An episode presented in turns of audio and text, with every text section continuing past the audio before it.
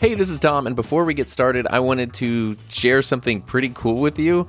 I host my podcast on Buzzsprout, and Buzzsprout implemented a new feature called Fan Mail, which I want to try out. So, what that means is if you go to the show notes for any episode, including the one you're about to listen to, there's a little link that says send a text message, and you can click that and just send a quick message, and that's pretty cool. Do not overthink this. It can just be a thought that you have. It can be as informal as a text message you would send a friend. We could be friends, right? I'm super excited about this because it's always sort of tricky to figure out like how to communicate via podcasts that don't have traditional comment sections and things. Of course, there's always the regular email and the SpeakPipe link on hi my name is tom.com. But if you want to send a quick message, you can just click the send a text link and send me some mail. Now I'm going to send you to the episode.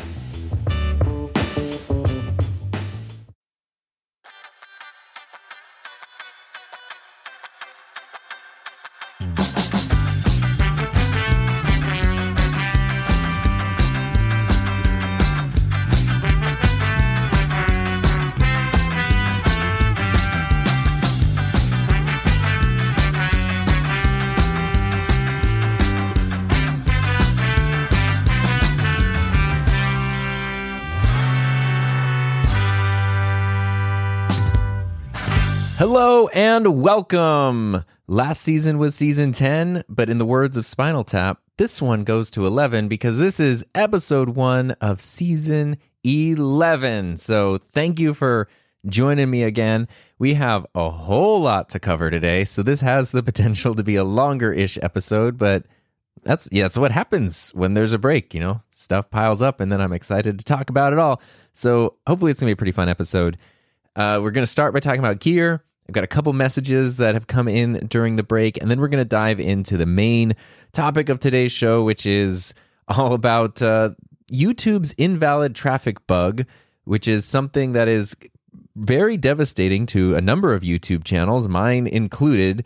And it's something that's been affecting YouTube channels since really November 2022. But in August of 2023, it sort of, for one reason or another, really hit a whole bunch of channels mine included and it's it's a really terrifying thing if you're a YouTube creator especially if you rely on YouTube as you know a job.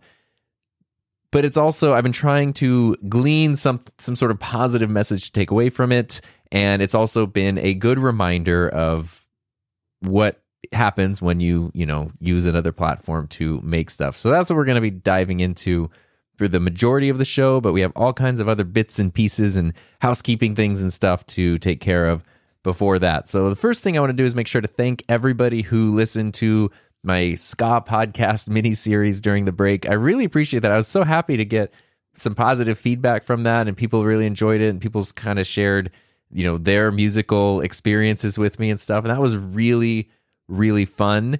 And I hope you enjoyed that if you didn't listen to those episodes because they popped up in your feed and you're like, this is not what I, it's not what I subscribe to, not what I'm interested in. If there's ever a time where you're, you know, out of podcast episodes and you're looking for something to listen to, I definitely encourage you to check out, you know, at least a couple of them because whether or not you like the genre of music, it's sort of the uh, the the power that music or art in general has to really just sort of help shape and be a be a very formative influence in somebody's life. So thanks to everyone who listened to that. That was a cool thing, I think, to do during the break rather than just having like seven weeks of nothing. It was fun to have, you know, something happening every week. So we're back though, and all kinds of stuff. Right now, this is perfect timing. I didn't know it would line up like this, but I am on a microphone that uh, just came out a couple days ago. I am using the Shure SM7DB and somebody yesterday in a couples table live chat that Heather and I were doing said it stands for dead broke because it's a more expensive SM7B as a $499 microphone versus the SM7B's 399 price tag. And Shure announced this uh, a couple days ago. As soon as I saw it, I ordered it. It came the next day, which was great. So super fast shipping. And I've been using it on a few things, testing it out. And people have been asking a lot of questions about it. So I'll give you kind of my initial review, although I need to use it more.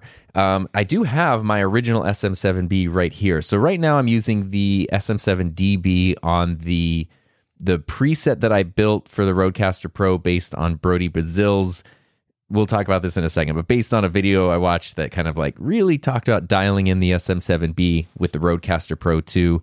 That's what I'm using right now. And I have that same preset set on the original SM7B. So this right now is the new Shure SM7DB.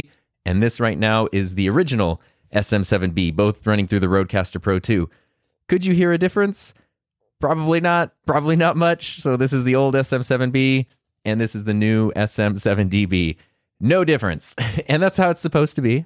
That's how it's supposed to SM7DB because it is it's just an SM7B with a booster built in. So the biggest difference between these signals is this microphone, the DB that I'm using, I only have 27 decibels of gain set on the Rodecaster Pro 2 and I have the microphone's booster set to 28 decibels. Over here on the original SM7B, I have 56 decibels of gain, which a lot of older interfaces, especially in the, original the original Rodecaster, they top out at 56 decibels. So this would be pushing the limits of a lot of interfaces. Newer stuff like the Rodecaster Pro 2 and the Duo and the Vocaster and a lot of the new Focusrite Scarletts, the fourth gen Scarletts, have enough gain to power the original SM7B without the need for a booster. But going back over here to the DB, you this has a built-in booster, just like the Blue Sona, just like the SE Dynacaster, where you don't need you you will never need a booster even on other um, you know less powerful interfaces, which is a huge benefit. I used it on the third gen 2i2 yesterday for a live stream, and it worked great. That could never power the SM7B the way I liked it before. The downside being that I lost all of my EQ and stuff from the Rodecaster. So if you're curious, this, like I said, has my preset built into it, and now I've turned that off. So this is just the the microphone out of the box, the SM7DB just straight out of the box, and this is the original SM7B, no presets, just straight out of the box. So original SM7B, SM7DB, they sound the same because they should sound the same. And let's see, I'll turn the processing back on here on the DB. So now we have our processing turned on, and then we'll go back over here to the original. And wait, I think I did something wrong. This is the original with processing, and now this is the DB with process. I got confused with my buttons over here. But what you can hear, I'll obviously be making a video about this that probably includes a lot of comparisons, but what you can hear is that there's not much of a difference in sound. Really, really any. Um, maybe one of the bigger things is right now I can. Now I'm like really, really far away from the SM7DB. And if I turn up the gain, I think you're hearing a lot more hiss, but I'm still getting a decent signal and I am really far from the mic. Not that you could use it as a boom or anything, but I'm, I don't know, a foot and a half away from the microphone and still getting a signal. Now I'm coming back uh, close to the microphone. So it does give you the opportunity to not have to be right up on the mic while getting that sound. But truth be told, I mean, I think I think my expectations were maybe a little bit high, and I was for some reason expecting this to be an absolute game changer. I'm a little bit disappointed in the DB. It is a great microphone. It's an updated SM7B. Like, how could you go wrong, right? The part where I'm disappointed is I was really thinking that with the Rodecaster Pro 2, I would be able to use less gain and get that SM7B sound with a much cleaner noise floor. And for whatever reason, as you just heard, the SM7DB at, you know, 26 decibels versus the original at even like 56, they're basically exactly the same. So there's really there's really no difference, which it wasn't, you know, wasn't the game-changing thing that I was hoping it would be and I'm a little bit bummed by that. So if you already have an SM7B and you already are getting a signal with it, there's really no need to get this microphone. It's not gonna it's not gonna do anything new to your sound quality or workflow. It's just gonna cost you five hundred dollars. If you're using any of the new Rode stuff with an SM7B, like the Rodecaster Pro 2, the Duo, I think even the Streamer X, or similar devices with good preamps and a lot of built-in gain, you don't need the DB because you're not really going to even need to take advantage of that built-in preamp. If you want to if you don't have a mic and you really don't have an interface or you have a really like less expensive or an older less powerful interface and you want that SM7B sound, then you can jump to the SM7DB and not have to worry about also having a really expensive interface with it. So I think I was, you know, I was expecting it to be something that it's not. So it's not that it's a bad microphone and that's why I'm disappointed. It's just sort of, you know, it's a very lateral move. And it's just sort of a lateral move, I guess. But it's a great sounding microphone. It works great. There are some nice quality of life improvements in terms of the controls on the back. Of course, you do have a logo on the side, and the housing's a little bit different, which I'm actually not much of a fan of. I prefer the original in those regards. But otherwise, it's it's the good old SM7B, just updated a little bit to be more compatible. Now you can take this, plug it into any interface that has phantom power, and you're going to be good to go, which is awesome. So that's uh, the gear that I'm using right now. Before we jump into our main topic, let's catch up on a few messages. I do have three messages. Uh, some of these uh, were sent early in the break, so you know, it might be a little less timely than they were then, but I appreciate everyone going to hi my name is tom.com, scrolling down and using the little SpeakPipe link to submit your message so that we could hear what you're saying. And we're going to start off, friend of the show, Gil. Hey, Tom, this is Gil. I hope all is well. A crazy, funny thing just happened, and I feel like it's Drew's fault. Recently, I was commissioned to help produce a podcast. So a guy hit me up and says, Hey, I need help producing a podcast. I say, Great. So I help him set up his microphones to his Rodecaster Pro 2 and HDMI to a ATEM Mini ISO from the cameras. Everything is running fine except the ATEM Mini ISO. For some odd reason, only input for HDMI 4 works. I unplugged it, plugged it back in, nothing. The only thing that worked was I have a power adapter for the ATEM to USB. Uh, it's the same one that you use for the Rodecaster Pro 1. That one was able, when I plugged that in, I was able to get all the HDMI uh, inputs to work. I unplugged it and plugged the original cable that wasn't working. And I plugged it in, and then the ATEM Mini ISO was able to receive signal from all HDMI inputs. Technology be weird sometimes. It's just so crazy. All right. So, uh, Drew, you owe Gil an apology for that. What Gil was talking about, if you didn't listen to a couple episodes back into last season, uh, Drew uh, had like a tech issue where his Rodecaster Pro and this podcasting setup he had put together and tested out worked flawlessly. And then when he set it up the exact same way with the client. It did not work. And it was just sort of, and then after that, it was working fine. And so we were trying to kind of get to the bottom of that and troubleshooting what you would do in those situations where you just sort of have to make it work no matter what. This is weird. This power thing is weird. It seems like my initial thought was there must be something wrong with the Blackmagic power supply. Maybe that's failing and it needed more power. But then if it worked again, one thing I've learned, as much as I love Blackmagic stuff because it's, you know, it's very versatile and it makes a lot of really cool functionality super accessible is there is a little bit of black magic inside of it and it does weird stuff sometimes so i'm glad that it's working now but that's it's almost like you always have to have a backup power supply just in case now which is interesting our next message comes with someone with the best name ever. This is from tom not me but another tom.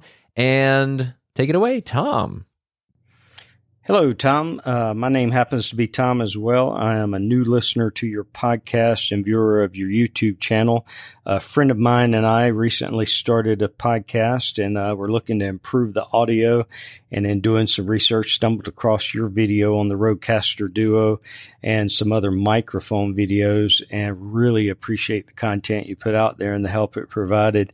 Uh, started kind of binge listening to some back episodes of your podcast. And uh, you mentioned kind of mixing things up and keeping things fun and exciting. And I must admit, the video you and your wife did together uh, over the 25 mics uh, is probably one of my favorites. So uh, maybe you guys consider doing some more of those couple videos together.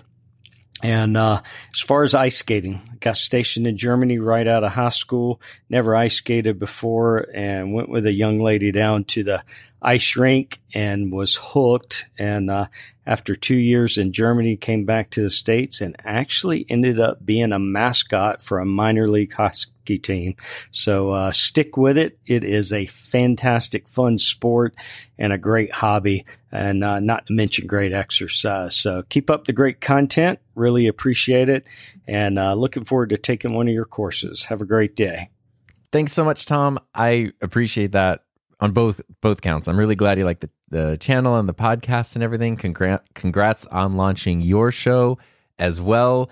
Um, I I really do like experimenting with some videos. Since we've been on the break, I put out a couple more like different type of videos: the Canon XL1 retro, retrospective, the cell phone cameras versus real cameras videos. They were very different in term. There were a lot of things different about those, and it was fun to experiment with those. But yeah, the video with Heather the 25 mic comparison video was so much fun. She's kind of like the secret weapon because if I just put her in any video, then people will love it. and so it's like I could take sort of a dull concept and make it great. I'm a little stuck with this microphone, the 7 SM7DB, because I did ask a community post like, "Oh, you know, what would you like to see in the review?" And the majority of replies are mics that people would like to see it compared to, which is great and makes sense. And of course, Heather was like, let me know if you want a female voice. We could do that. You know, I could jump in and do that. But part of me is like, that would be really fun. But I'd also, we would just be remaking that video because it's basically all the same microphones. The SM7B is even in that video. So this is a different mic, but it doesn't really sound that different compared to those. So I don't know how to approach that because I feel like we would literally just be remaking the same video, but it was really fun.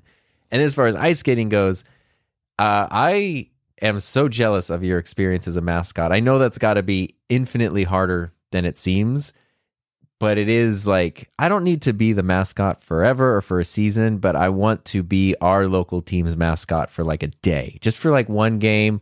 I just want to, I just want to so bad.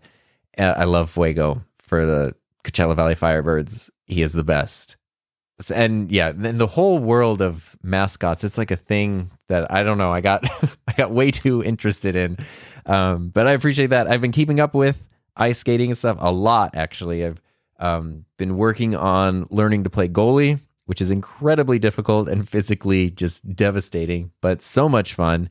And actually, just as of today, we got our schedule. I joined. We started a new, very low level adult league team. And so our season starts in two weeks and all the way through March. So there's 21 games plus potentially playoffs. I've never done a team sport before. And now I'll be doing adult league, beer league hockey. So that should be pretty fun. Uh, thanks again, Tom, so much for the message and the kind words. And our last message uh, that came in during the break is from Jay. So take it away, Jay. Let's hear what you have to say. Yay. Hey, Tom, just got through listening to your latest Enthusiasm Project podcast, and like all your work and your videos, I greatly appreciated it. You spoke about Brodie Brazil's YouTube videos for settings on the SM7B with the Rodecaster Duo, and uh, took in, took in, I've taken his advice and uh, tried to set this up, and I think it's uh, pretty close to where I want it. He also had a video on the RE20, and I just switched to my RE20, and I like how that uh, sounds a little better now too. And so I appreciate your help and your recommending other people who are helpful. Keep up the good work and keep up the good cheer. Thank you.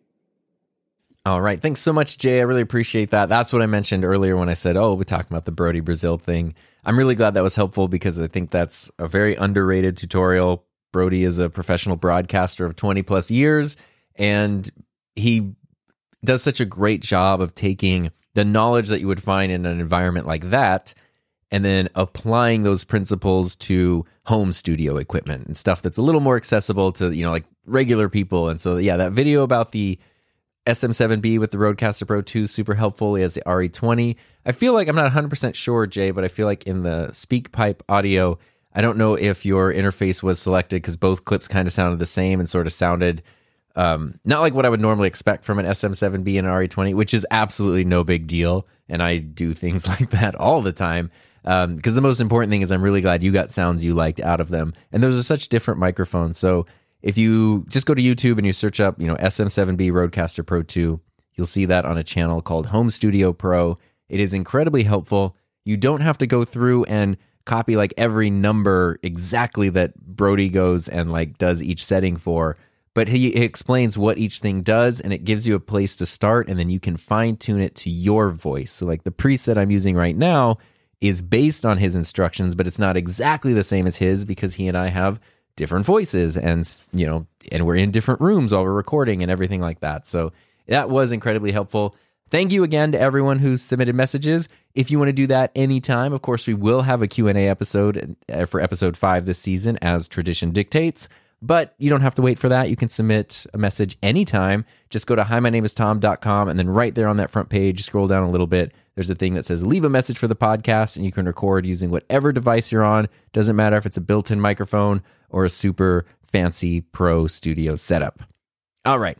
Let's dive into the invalid traffic issue that is uh, potentially killing YouTube channels and very much negatively affecting my channel in ways that are scary. This is something that is very confusing. So I don't even know where to begin with this, really. I guess we could talk about what the invalid traffic bug is, which YouTube claims that it's not a bug. What has happened for a lot of creators at this point? It's in the thousands, and I wouldn't be surprised if maybe in the tens of thousands, considering how many channels there are. There is a running list that somebody has been keeping online of channels that have actively spoken out about it. So people who have had this issue, not everybody has said something about it. And that list is now several hundred channels strong, ranging from, you know, several thousand ish subscribers to up in, you know, the high six figures, low seven figures of subscribers. So there doesn't seem to be a lot of correlation to do with size of the channel. There doesn't really seem to be a correlation in terms of niche because it, it spans a whole bunch of different niches, there does seem to be a correlation in that a lot of the channels are kind of more leaning towards education, tutorials of some kind. So whether it's like me and my channel doing audio video tutorials and things and or and somebody else doing financial, you know, explanations and tutorials, our niches are so different, but it's an educational channel. And I don't think that necessarily is what it is. I don't think it's being an educational channel, but I think those channels and the audiences that are going to them lead to the channel having a high CPM, which on YouTube is how much the channel makes for ads. Like how much, essentially, how much you earn per thousand views on YouTube is what the CPM is. And it's different for everybody. So you take multiple YouTube channels and you see, you know, the same number of views, they're not going to be making the same amount of money in ad revenue. It's going it's going to vary quite a bit and that depends on a bunch of different things. You know, if somebody has a channel where the main audience is, you know, 9-year-olds, advertisers love to advertise to kids, of course, but nine year olds don't have a lot of disposable income to buy things with. Whereas if you have a channel where the audience is, you know, more middle aged people with disposable income, your CPM is going to be significantly higher because advertisers are paying more to put ads on your channel because you have an audience that has the disposable in you know it's the same reason that it's not even necessarily how many views or the channel size but it's sort of you know targeting that right audience that is more likely to buy whatever the advertisers are selling. And that's that makes sense right? I guess that's that's how that works. It seems like most of the channels being hit with the invalid traffic bug have relatively high CPMs, typically somewhere in the high teens, 20s, 30s, $40, you know, per thousand views, which is relatively high. Some some go down to, you know, $2, $3, something like that. So that seems to be the the main connection and it makes sense, you know, like a channel like mine for example, somebody who wants to start a podcast, they go there and they look at all the podcast setup stuff they might already it might just sort of be a self-selecting group then of people who are ready to invest in a podcast setup and so that means you know youtube's data and all the fanciness identifies that audience assigns the channel a higher cpm and that's that's sort of how that works it seems like those are the channels get, that are getting hit with the invalid traffic bug which what that means is at some point um, maybe since November 2022, but for most of us since August of 2023. At one day, you log in to your YouTube account and you get this notice that says uh, ad ads are being limited on one or more of your videos due to invalid traffic, and there's no real explanation. It just makes it sound like you did something wrong, and it's a little bit scary to see that. For me, it's scary not just because the ad revenue which we'll talk about but it's like is my channel in trouble? Is am i in like am i in trouble? Or am i going to get a community strike or a guideline strike? Is my channel going to go away? Like what does that mean? There's not really any guidance. And so you can do chat support with youtube which is actually really nice. Like you can um, i don't know when this option becomes available. I think maybe when a channel hits a certain size you have a little chat option and it's surprisingly accessible which is awesome and I don't think your channel has to be that big for it to show up. Um, I mean, when I say that big, I don't think you have to have like a hundred thousand or fifty thousand subscribers or anything. Um, but in this case, it's not particularly helpful. They just sort of tell you, "Hey, uh, this is what invalid traffic is." It essentially means they think you're using bots and spam and stuff to um, to drive traffic to your channel, which obviously I'm not, and I have never done. I've never bought a bot in my life and it makes you know, that's against YouTube's terms of service. So if you're buying views or buying subscribers, and their systems detect that, they can um, delete your channel, terminate your channel, which is very scary. If you're now like you think I'm doing something like that, like am I going to be in trouble for that?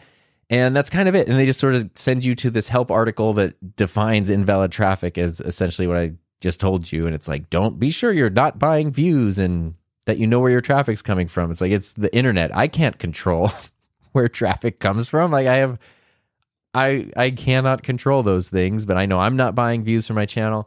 And I know a weird thing too is that at least the channels who have been vocal about this, a lot of them are kind of like mine. They're channels that have been around for a long time and channels that have been in good standing for six, eight, ten years or more. It would be really weird if all of us who have put so much time and effort into our channel, never broken any rules, just been good rule following YouTubers the whole time. If suddenly, at the exact same time, for some reason, we all decided to start buying views, it makes no sense. Like, obviously, that's not what happened. Obviously, this has to be a bug.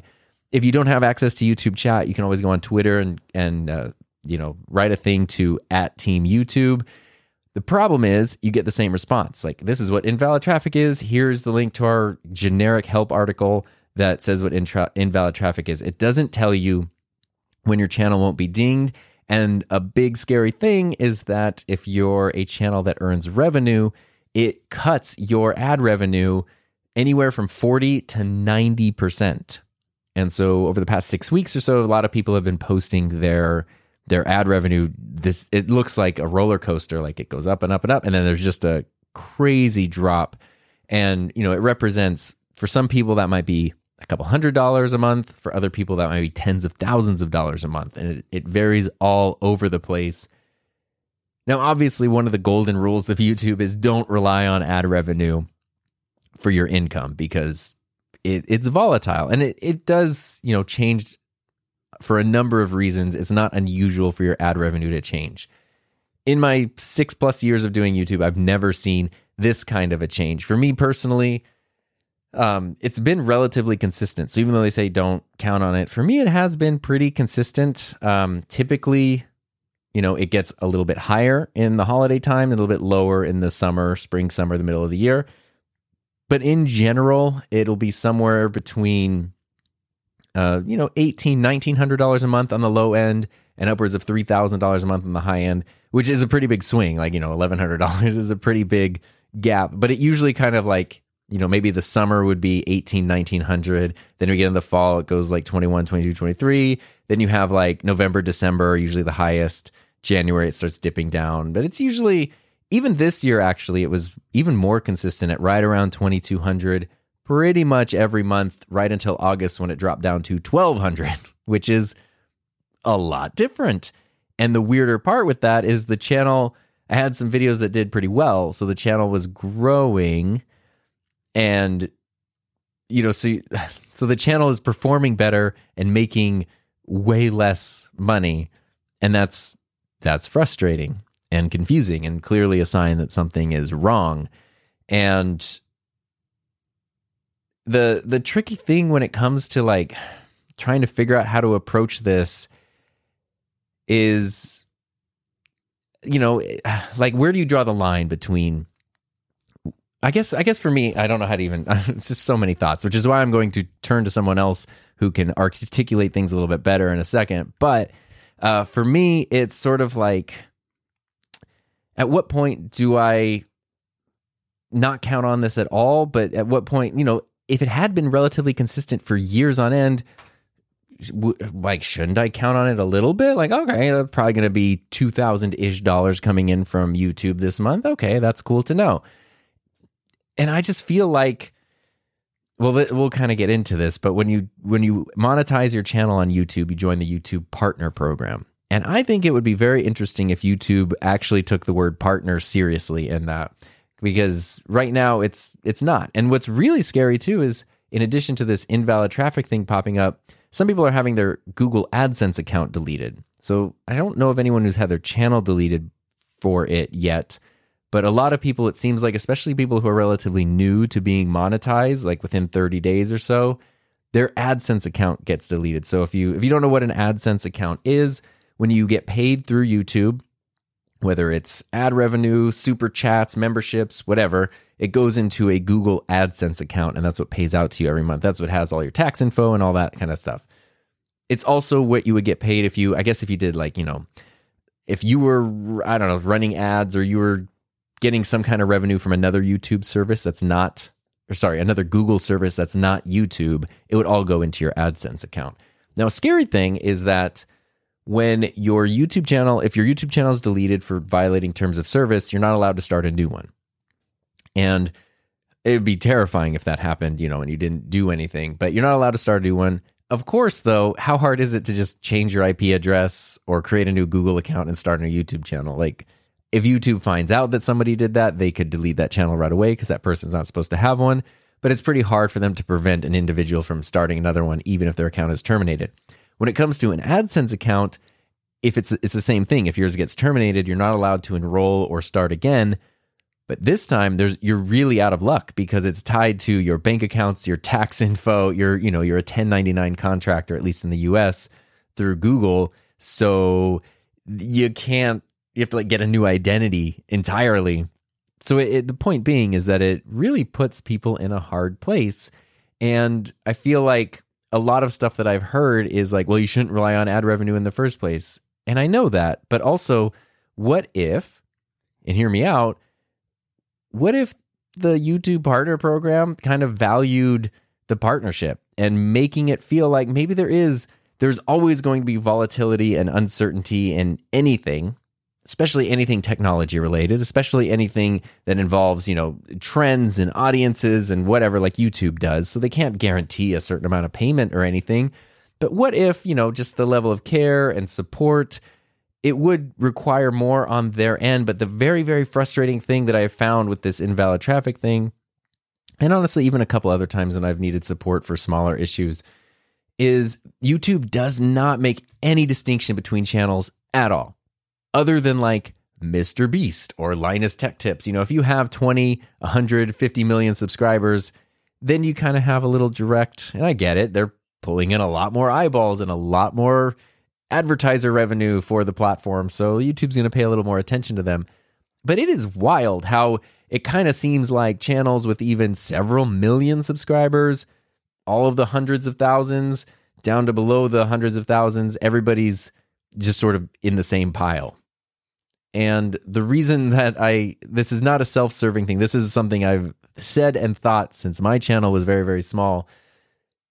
I don't think they should all be treated the same in YouTube's eyes. And I don't, I mean, when I say that, I mean not have like the same opportunities or anything, but I know YouTube has a million, you know, 12 year olds with YouTube channels that did something stupid and got deleted and they're complaining. It's like when I was a teacher and I would see a kid talking in class and I'd say, please be quiet. And they'd say, I'm not talking. And it's like, why are you denying reality? Like I saw you talk. I'm sure YouTube deals with that all the time. People violating rules left and right and saying, no, I didn't do it. And it's like, uh, there's video evidence that you did. But there's also a lot of people who don't. And I feel like when you have a channel that has been consistently publishing to the platform for a long period of time, building up an audience, not violating community guidelines or anything, that seems like a valuable asset. And YouTube's current approach kind of seems to be that YouTube that YouTube creators are very fungible. It doesn't matter. If Tom stops making videos, who cares? Someone else will do it. It's it's like uh, there's a scene in an old Simpsons episode where Lisa was on the yearbook staff and it's the end of the school year and they they like send out the yearbooks and she before like passing him out she's like i just want to take a moment to like thank the staff of the yearbook thing. And nelson's like ah shut up. Like if you didn't do it if you didn't do it some other nerd would have. That's kind of how youtube views creators. Like ah if you didn't upload the video some other nerd would have. Which is kind of true but there's a huge difference between someone uploading a video and someone building a channel. Those aren't the same thing. And so it's almost like right now YouTube has all these options. But if times were to get leaner or there were more issues with spam and all this crazy stuff, you know, having a, a group of channels that you can trust, that you can rely on, feels like to me it's worth building a partnership with that. And and you know, they have proven themselves to be a valuable asset to the platform. So now maybe the platform extends a little bit of, you know, you don't get the same response as the you know the 12 year old who uploaded one video violated terms of service and is now complaining to, on twitter to team youtube. You as like a career youtuber don't get the same you know put in the same pile with that. And and that's i i think that that would be YouTube does a lot of things right in terms of features, and honestly, even the revenue they pay is way better than other platforms. Like it is a, it is a probably the best creator platform that there is in terms of you know sharing content and stuff. But like, what if they, what if they really, I don't know, took the time to do their best to actually make it almost feel like there's a little bit of security and a little bit of stability in creating on this platform. I feel like that would changed things quite a bit for a lot of creators. And so, my takeaways here the takeaways that I've come from this, because it's been very frustrating, not just the revenue part, it is very frustrating to suddenly lose a thousand plus dollars of income every month. That's not very fun. But, you know, like, like I said, I've not made a habit of relying on YouTube as it's kind of the icing on the cake. It's not the thing that pays the mortgage or anything like that, but it'd be kind of cool if it could be, right?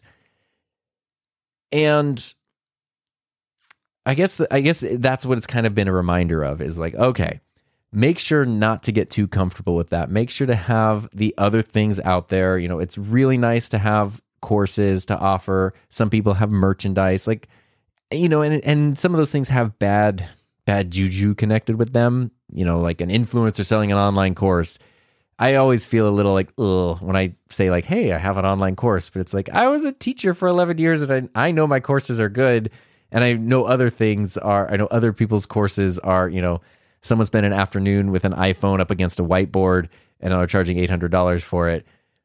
I and that's, you know, it is what it is. Like not everything is created equal. But it's nice to have that stuff. And the thing that has been really that I really really want to nurture and, and this is, I guess, why it's been good because I said, I think even last season I mentioned this a couple times. I really wanted to nurture the channel supporter, the Patreon, like the people who go above and beyond to provide support for creators is something that I really want to nurture. And this was just a reminder to kind of like, that's a really good thing to do because for a long time, what I felt was I didn't want to take money from, like, I, I didn't want to take money from like the audience, you know? It just was like, no, I'm happy to just give you stuff for free. And then this giant corporation can pay me. like, I'll take money from Amazon or money from Google or whatever. The giant corporation pays me. I keep being able to make stuff and then you get to watch it and that's it. But even I guess what I learned is as somebody who is a patron of a lot of creators and, and podcasts and things on Patreon myself, I really like that. And I like when I see someone doing something that I admire, I like being able to support them in some way. And and that's not a bad thing. And the number of people over the years who have reached out be, saying they genuinely want to support, like they almost get disappointed when I'm like, oh, no, no, no, no. So, you know, I've always had that stuff for a while, but I've really been trying to nurture it. And, you know, if I want to put extra attention, extra time into something, making something, I want it to be that stuff for, you know, I just want it to be that stuff. And I think that that's really important. So that's been kind of my big reminder of kind of revamped my Patreon a little bit. Um, you know, same with YouTube channel memberships. They're exactly the same thing. So that being said, if you want to support the podcast and want to support the channel, you can go to patreon.com slash Tom Buck and sign up for the tier that you want. And then it will bring a tear of joy to my eye. But of course, that is not not something that's expected, and it's not something that's expected to be done eternally. Like, you know, you're free to leave at any time if you were to do that. Please don't feel bad about it. Um, but the thing that's great about it is obviously it lets people choose, you know, the lowest tier, the lowest tier I have is five dollars, the highest one's fifty dollars, and people can do custom amounts. So someone wanted to do an insane amount, they could. If someone wanted to do two dollars, or I guess not two, six dollars a month, you know, they could. And that's you know that's pretty reasonable. Um, but what's great is when you have enough people doing that, nothing relies on any one person. There's no undue like pressure on any one person or any one source. And so, you know, new people come in, existing people leave, and that's okay. And everything kind of keeps going. And it really takes away the pressure from, you know, oh, geez, my ad revenue is going down. Maybe I need to do a sponsored video that I don't really want to do. Or maybe, you know, maybe I need to start working with this brand that I don't really want to work with or something, which fortunately is not something I've had to do, but lots of people have. And the thing with the invalid traffic bug is there are lots of people who have quit their YouTube channels over it, which I also have feelings about because my thought is if the only reason you're making YouTube videos is because of the ad revenue, well, that's not why. That's, yeah, ultimately, I wanted to be comfortable knowing that if there was zero dollars in ad revenue, I would still want to be making YouTube videos and building my YouTube channel. And fortunately, the silver lining is that so far the channel itself doesn't seem to have been hurt. Like it still seems like there's no whatever like shadow banning or suppression or anything. Like videos are still going out, channel's still growing. You know, it that part doesn't seem to have changed that much, but the invalid traffic thing absolutely, you know, has been tanking the revenue, which is also a huge bummer at this time of year because this is typically when it starts going up, not really, really down. But that's, you know, it is what it is. I understand. As Heather always tells me, like, that's the street you built your business on. So now you got to deal with the neighborhood. Okay. Yes. And that's true.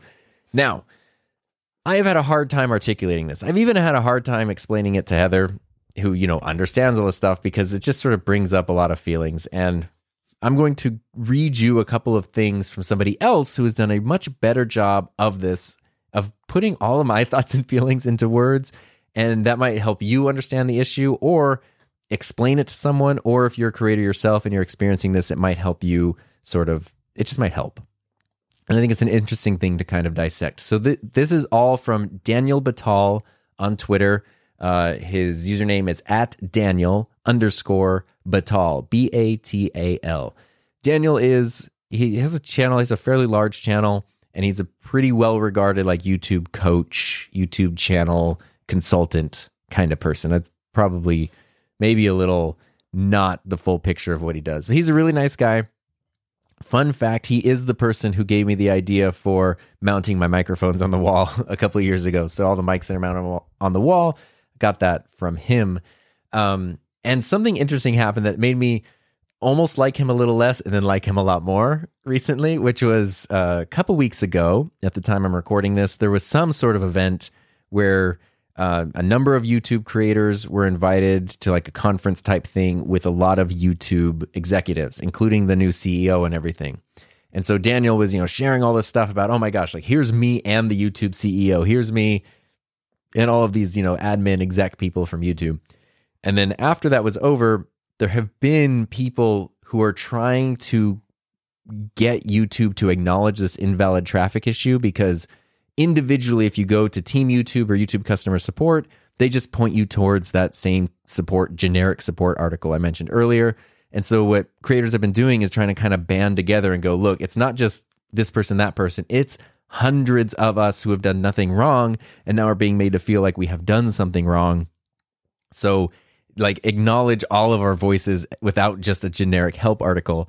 But it hasn't really been successful. Like, all of those group efforts haven't really been successful. And so after this YouTube event, Daniel, you know, I saw him saw him sharing stuff and posting stuff, and he was really interacting with people who were talking about invalid traffic. You know, someone would say, you know, I think it's because of this or that reason, and he'd be like, Why do you think that? What makes you feel that way? And I was getting the impression that it was after spending time with, you know, I was almost getting the impression he had drank the Kool Aid and now was trying to disseminate the Kool Aid amongst the people. And I was like, oh, like no, like none of these people have done anything wrong. Everyone here is like scared and frustrated. And even if they don't like the the situation, I feel like they're willing to understand it, but nobody's actually explaining it to them. Well, I was totally wrong because what Daniel was doing was not spreading the Kool-Aid. He was listening and he took after like a week of doing that, he took all of the response he sort of like curated everything into this one relatively long, shareable post on Twitter. So it's a great thing that, you know, you can. I know it's not called Twitter anymore, but I don't. It's a shareable post on Twitter, and you can retweet it, you can email it, you can copy paste it. And it's just so. I just really appreciate the time and effort that went into it. So I wanted to go through that and read that to you and maybe kind of like talk about some of the points in there. So Daniel starts off by tagging and addressing Dear at Team YouTube. We understand that you're dealing with invalid traffic from a variety of sources, and we realize it's no small problem for you, the advertisers you do business with, and the greater creator economy. We understand that we may often become frustrated and often don't always ask the right questions when problems arise. We also understand that YouTube is a place we think of as home because all of the wonderful things you've provided to us over the years and continue to provide. We further understand the reason why you might be limiting ads on content when your systems detect invalid traffic on the platform. We even understand why you're being so tight lipped about what you're doing behind the scenes to mitigate invalid traffic issues, because we know you're trying to maintain the integrity of your invalid activity detection system in attempt to prevent people from circumventing the system. So he starts out that's as a former English teacher who taught rhetorical strategies he starts out in a great way by identifying with them instead of just attacking, you know, you're not doing this, you're not doing this. It's, we understand your situation and that, you know, to us, me and my channel is a very big deal. To YouTube, it's one of many, you know, and so he starts out by saying, we understand all of this stuff. And the thing he talked about, about the, uh, like proprietary detection system, that is something that has frustrated a lot of people because when you get the message that ads are being limited on one or more of your videos and you ask them, okay, what videos? Like, let me go check out what's going on there. They will not tell you what videos.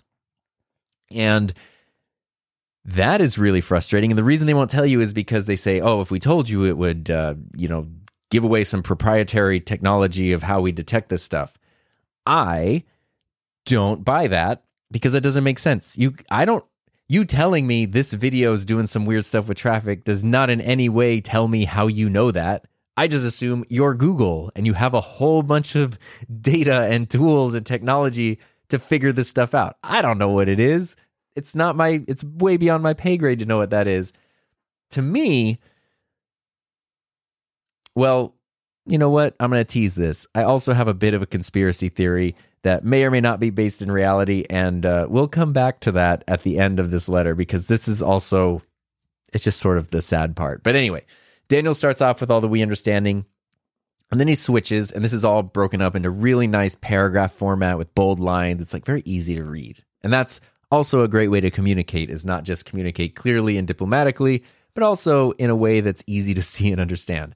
So he goes on to say, what we don't understand is why you've left us seemingly in the dark. We don't understand why, without notice, you would twist the spigot and shut off ad placement even on legitimate organic views and diminish a creator's total revenue by 80% with no clear answers as to how long creators will have to survive on a fraction of our typical earnings. Links to your support pages that don't give us any real answers to our questions are not enough. We are real people with real families, real employees, real mortgages, and real financial commitments. We are creators with communities we've worked hard to build on YouTube in order to provide the very revenue that sustains these things. communities who spend time on the YouTube platform, enjoying our content and engaging with your advertisers. We are the very people who have made YouTube the success that it is right alongside you. We are, by your own word choice, your YouTube partners, and we are in crisis. And I really like that it means a lot. You know, anyone can say things, but when you do have someone who has a larger audience, who has a long, rep- long-standing reputation, and who was, you know, the week before writing all this, hanging out with the, you know, the CEO of YouTube and stuff, I feel like it means a lot and has a lot of sway. And I saw Daniel get a little bit of criticism from somebody who was like, "Oh, did you actually say anything to the CEO when you were with him?" And he was like, "There's a time and a place, and that was not the time or the place. Like, you don't go to someone's wedding and." start airing your personal grievances with them, being tactful and being diplomatic is a very important part in working towards a resolution. So now he continues on and says Imagine you at YouTube suddenly finding that 80% of your entire platform revenue was instantly and indefinitely removed with no clear answers as to how and when it would ever come back, if at all. Wouldn't that put you into a crisis mode as well? We have been patient as possible up to this point, but this issue dates back years for creators we all know personally, and from our standpoint, it only seems to be escalating. Suddenly, we see many more creators who've had access to their AdSense accounts suspended, and subsequently, YouTube Partner Program monetization removed entirely through no fault of their own. There is a simple answer here we need transparency. We want to know what the end game is and this is really this is tom talking now this is what uh this is what i have seen a lot of people say is okay we know ad revenue goes up and down what we what freaks us out is being left in the dark. What freaks us out is not knowing you know today it's ad revenue tomorrow is it the whole channel? Like you know where does it end? And we don't know. And there's no answer there are no answers being given out in any real way for you know so many people over such a long amount of time. And so a lot of people have said that they would just be happy to have some transparency like just let us know what's happening. So you know give us the rules give us the lines to color within. But if you're giving us a blank sheet of paper and then getting mad when we're not making you know coloring the way you want us to color you got to give us some lines to color in. So Daniel goes on to say, We want to know what the end game is. We want to know that there are changes currently being made that will put an end to this plight for well intentioned creators who have been hit with invalid traffic notifications due to external forces and no misdeeds of their own. We want to know that strategies, tools, and support are being built to protect your YouTube partners as well as your advertisers. We want to know what those changes might be and when they will take effect. We want to know what you're developing, that you're developing a well trained support team specifically to help creators who've had their AdSense accounts and monetization suspended or impacted. It only works when we're in this all together. We await your reply. And I love, again, just from a rhetorical standpoint, you start with the we understand where you're coming from. This is where you're coming from. This is where, sorry, where we're coming from. And this is what we want. And then it ends with a, you know, we're all in this together. And I like that he's not writing that, he's writing this we await your reply. So I can take this and share it and repost it. And it's like all of our voices is one. It's not just, he's not just writing it as his words, which I really appreciate. So I thought that was an awesome, articulate post that I hadn't seen anyone else re- really been able to, including myself, and a- able to explain that that clearly. And I think that was really great. And there's even a follow up that I want to go over, but I want to talk about my conspiracy theory first. This is just okay what do they call it? Speculation, my own opinion.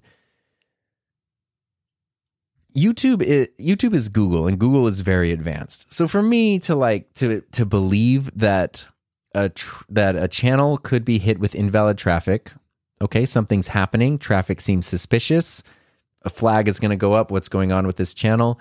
It seems very unlikely that they would not be able to identify whether that's organic traffic or bot traffic. Literally bot as in B O U G H T, like paid for, or bot as in robot traffic. I feel like there are all kinds of signals, many, many different ways to just sort of for their systems to differentiate what that might be. And to even probably take it a step further and connect the dots like, okay, maybe I live in California and suddenly there's a wave of views from another country on the other side of the planet.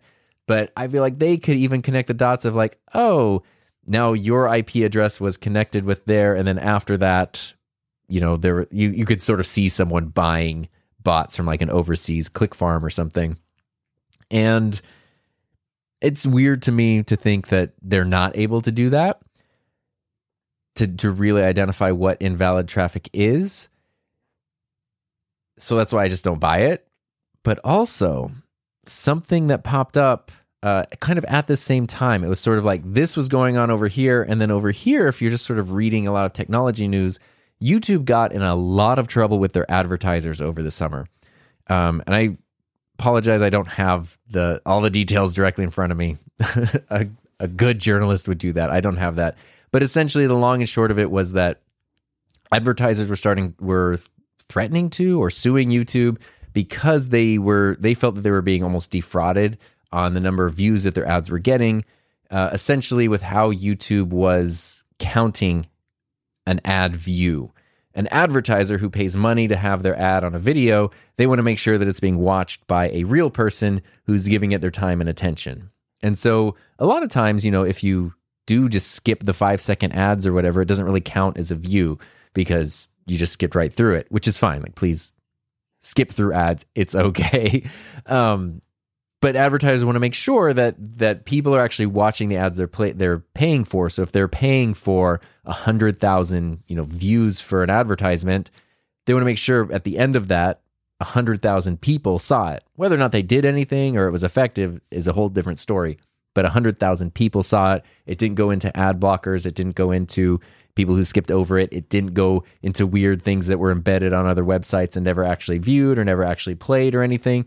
And I guess that's kind of what had been happening is a lot of advertisers were realizing that they weren't actually getting the human views on their ads that they wanted and so YouTube kind of owed them kind of needed to like refund them a lot. And to me that's interesting because it's like okay, one that makes sense that YouTube would then want to crack down on invalid traffic and make sure like okay, everything that we're selling, all of the the views and things that we're selling are real views. That's that is their business model, selling to advertisers. I get that. But isn't it nice if you find yourself in a situation where you need to suddenly recoup a large amount of money that you can just sort of slap this amorphous warning on a whole bunch of channels, especially the ones that tend to earn higher ad revenue. And without any other explanation, now you can just sort of garnish their wages and just sort of take their, their money away from them that's my tinfoil conspiracy hat theory, which, you know, after the past few years have like soured my take on humanity and corporate culture. Kind of makes sense. There's a giant corporation suddenly in trouble with advertisers, loses a bunch of money, pays back a bunch of money, needs to recoup a bunch of money. Okay, who are we paying the most money to? These people over here. Cool. Let's just uh, find a way to put a thing on them and then and then divert some of their money back to recoup our losses. And we don't have to actually explain it because it's just invalid traffic, whatever that means. So that's kind of like, that's my really pessimistic, really just personal opinion, not a thing that there's like actual evidence of. Although I feel like those kind of don't need Scooby Doo to solve that mystery, but that's kind of what I think, which sucks and is would be terrible. And I would love to not be right about that. I hope I'm wrong about that. But the other thing, which I thought is very interesting that Daniel went on to post, this was a couple of days later, is he did link to a study um, from the National Institute of Health, the US government National Institute of Health. He linked to a study about uh, income loss, which I thought was really interesting. And it's, you know, it kind of sums things up. So this is another post, a separate post from Daniel, but it's kind of a follow up to the original that says, I want to take a moment to remind our friends at YouTube that the National Institutes of Health, a U.S. government agency, studied the effects of people suffering sudden, unexpected, and uncontrollable loss of income during the recent pandemic. Multiple studies concluded that, quote, people who experienced financial crises were more likely to suffer from poor health and increased stress, depression, mental hardship, anxiety, and suicidal behaviors, unquote. Fortunately, many countries had social systems in place to help buffer these issues impacting their communities. I want to remind our friends at YouTube that although we are not currently in that pandemic anymore, The effects of sudden, uncontrollable, and dramatic loss of income on creators through no fault of their own due to YouTube's own invalid activity detection system responses puts this exact same financial stresses on creators. It's only compounded by the inavailability of any significant creator tools or systems in place to buffer or mitigate such losses. Lastly, I want to remind our friends at YouTube that mental health issues surrounding the creator community is something we've been tackling for years. The current invalid traffic issue for affected creators seriously exacerbates each and every one of the above mentioned mental health issues. We're sincerely hoping that Team YouTube is not only continuing to listen, but actively working on better solutions for innocent creators who have been impacted. Looking forward to hearing more available answers and solutions from you soon. That one is uh, addressed as just from him as an individual. But that is kind of an interesting thing there, too, because you know, I'll use myself as an example here. Like, okay, if I'm making somewhere between, say, on average, $2,200 a month on YouTube ad revenue, that's a, like, that is a, a devastating amount of money to not be making every month anymore. But it's also, you know, like I don't make $2,500 a month, right? Like, there are other sources of income. There's a whole bunch that kind of pile together to make like a decent middle class living. And that is a big that is a big part of it. That's usually either the biggest or the second biggest single source every month like to be sure. But other people regardless of whether they say like you shouldn't rely on YouTube income there are larger channels who make 5 and 6 figures per month on ad revenue. And so imagine if you're not just an individual you're not just a person although i have known individuals who make like 20 grand a month on ad revenue, which sounds so nice. Uh, it's never never happened to me yet. Um, but imagine you're you have a channel that does make fifty or hundred or two hundred thousand dollars a month per ad revenue, which is not uncommon if you talk about the high hundred thousands, the millions of subscriber channels. That's actually not uncommon at all. You're probably, I mean, at that point, hopefully you have a business set up so you're not just relying on that ad revenue, but you know, if you have hundreds of thousands or tens of thousands of dollars coming in per month from ad revenue, at that point, that's what a lot of people also do use to run their business, to pay their team, pay their bills, you know, hire people, all that kind of stuff. And if that just disappears, it's really a lot more than just, you know, I think the default is to think of some influencer like buying yet another sports car or something. But when you think of essentially a small business owner losing the ability to pay their employees, that you know even as someone who has no desire to like build out a team and grow all that kind of stuff as a youtube creator i recognize that other people do have that desire and are doing that and that is actually a very good cool thing that's happening and yeah the stress that comes when it's like oh no sorry for no reason for no actual reason or explanation oh that's just going to go away is uh, is very frustrating to people so uh, that's you know there's no there's no real solution right now other than for YouTube to just stop doing what they're doing the way that they're doing it. Uh, which I kind of hope that they will, because the other thing that I should, maybe this would be a better thing to leave off with, that Daniel did say was when he spent time with like the CEO and all the higher end people from YouTube, that they, he genuinely believed they were the furthest thing from not caring. They really did care. They really wanted to make things better and they are concerned with things. And I also understand we're talking about a platform that has like coming up on half the world's population on it, maybe not over a third of the world's population on it. You know, that's, that's a, a lot of people to try to please and make happy. But when you look at that giant number and then you dial it down to those who have channels, to those who have active channels, to those who have channels that, you know, don't violate any guidelines, to those who have channels that have been going for a number of years and built audiences and sort of seem stable and you know that is a way smaller group of people that should be manageable to at least serve and communicate with in some way that is more effective than what they're doing now and that's uh that's what i hope happens. So that's uh that's all the the youtube drama that has been happening there.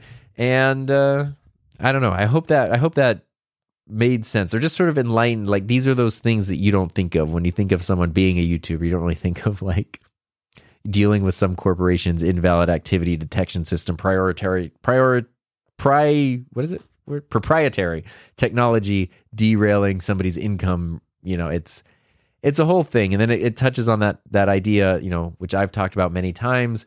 Well, like no one said you had to do this anyway, or like you, no one said you should do this to get paid anyway. You did that to yourself. And it's like, yeah, you could say the same thing about anything though. You get fired from your job. It's like, well, no one said you had to work there. You just you decided to take that job and they fired you. It's like at a certain point, we're all just doing the best we can, right? And you know, as much as I like to preach the the gospel of not creating with money being the ultimate motivating factor, we all need to survive. And if you can provide something to the world and you can use your creativity to survive and to thrive, I think that's a really cool thing and a really fantastic thing. And when something really dumb comes along to threaten that, I think it's okay to be upset about it.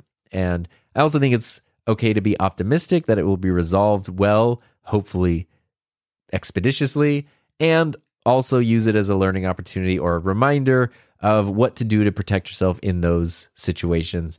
It um it really, I mean, going back to even having a website, this is, I don't know, maybe a thought to wrap up on, but uh, when I was a teacher, my first year teaching, it was so confusing because it was the 2010 11 school year.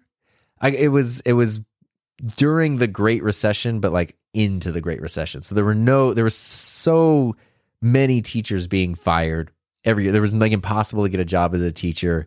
And of course, I'm like, well, it's just the only thing I've been planning to do is go to freaking teacher credential school over here after college. So, uh, cool. That's going to be fun. Um, and then my first year as a contracted teacher, I won teacher of the year and then I also got pink slipped. so it was very, there was literally a day where I was holding a plaque that was like teacher of the year. And then in one hand and the other hand holding a pink slip saying like, ah, oh, you're not going to have a job next year. And fortunately, uh, when you get pink slipped, or at least at the time when you got pink slipped, they would give you the pink slip in March. And then it was the middle of May that they had to either confirm or like rescind the pink slip. So you work for a couple of months, kind of like, what do I do? Do I have a job? Like, if I'm getting laid off, you know, hundreds of other people are getting laid off. It's not like I can just go jump into another school. Like, there's not going to be a job. It's a little bit stressful and and awful and terrifying. And fortunately, in that case, literally on the deadline day, I was I remember it was in my first period class, and the classroom phone rang, and it was like the HR department saying like, "We want to let you know that we have rescinded your pink slip." And I was and my students, my ninth grade English students, my ninth grade English as a second language students, uh, knew kind of what was going on, and they got the call, and they were like, "Was that them?" And I was like, "Yes," and they they cheered. We were just happy the rest of the year, the rest of the class period. We didn't do any more work. Uh, maybe I shouldn't say that. Yes, you gave my job back, and then we immediately stopped working in class. But it was, you know, it was like that's that was stressful, not just for me, but also for students. Like they wanted their teacher to stay at the school and maybe be able to take another class from the, you know, like these things have such a greater effect. But anyway, a couple years later, when I was, you know, after I had kind of moved over to teaching digital media and was building up a digital media program and had kind of made a lot of progress there, the teacher I was in the program with was like, "Oh, do you have you thought about building a website for your part of the program, for your pathway in the program?" I was like, oh, yeah, I mean, like a class website could be cool. He's like, no, like a portfolio website. It's like a running thing that shows everything that you're doing. It's all the like the awards, the accolades, the student work. Uh, you know, it's it's kind of that hub. And he had a very like still to this day has a very like rich content rich website where it's just so much stuff. And he explained to me, he was like, yeah, a couple years ago, this was like before I had been pink slipped. You know, he was part of the visual and performing arts department before it was like an academy that was getting funded from the state and everything. So, you know, whenever there's budget cuts, of course, visual and performing arts are the first thing that people want to take out of the budget, sadly. And he he was kind of the same thing. He had gotten pink slipped, kind of hang on by hung on by a thread and was able to keep his job. And he told me that after that happened, he wanted to make sure it would never happen again. And a way to do that was to show others what he's doing so that he is a, an undeniably valuable asset to the school and the community. And I thought that was really, really good advice. The same thing applies to the world of being an online creator. And that's, you know, people will say, oh, you should just have your own website. Okay, cool. But like, like, what does that mean? Like a website says, "Hi, here's my website. Go to my YouTube channel." Like, what you know? What do you put on your website? And that was my personal website for like two years. Was just a splash page that was a link to YouTube. like, I don't know. I was essentially like just holding the URL. But it's kind of that same thing. You're building up. You're you're staking out your little space that no one can take away from you, and you're you're putting together kind of a portfolio, a, a collection of everything that you do, everything that you're interested in, everything that you offer, everything that you provide, whether it's for money or not. Like, you know, maybe you're just providing free resources or just sharing, like, here's a collection of work that I've done. Maybe you do have products and services to offer as well. But those kinds of things, YouTube's never going to look at that and, you know, like go, oh, you got a good website. We'll delete this invalid traffic problem from your YouTube channel. But it is one of those things that, you know, when when 40 to 90% of your income from one source disappears, now you have this other resource that you might be able to tweak and mold and play with to help generate to help recoup that without having to just take a bunch of money from creators by slapping a, a fake warning on their channels. he said and reference to a conspiracy theory he thinks is true. Anyway, it's probably a good time to wrap up. Uh, I hope you enjoy that. I think this stuff is also interesting. You know, this is uncharted territory. These things have never, we've never mature a, a creator based platform that has matured to the point of having these issues is not something that has existed in the past. And so navigating them and figuring out what's happening is something that everybody's doing. And I do think that even underneath the stress and everything, it is absolutely fascinating. And I think Daniel did a great job of articulating in several posts, maintaining the humanity and the reminder that there are real people on all sides who are dealing with this. And can we work together to solve it? I think that's actually a, a genuinely optimistic take. So, Again, if you want to share anything, if you want to share any thoughts or whatever, you can just go to hi, my name is Tom.com and click the SpeakPipe link. And if you want to send send a good old fashioned email, you can always email me at tom at enthusiasmproject.com. And that wraps up episode one of season 11, 1 11. That's pretty cool. So I hope you enjoyed that. I hope you have a safe, happy, healthy, fun rest of your week. And I will see you next time.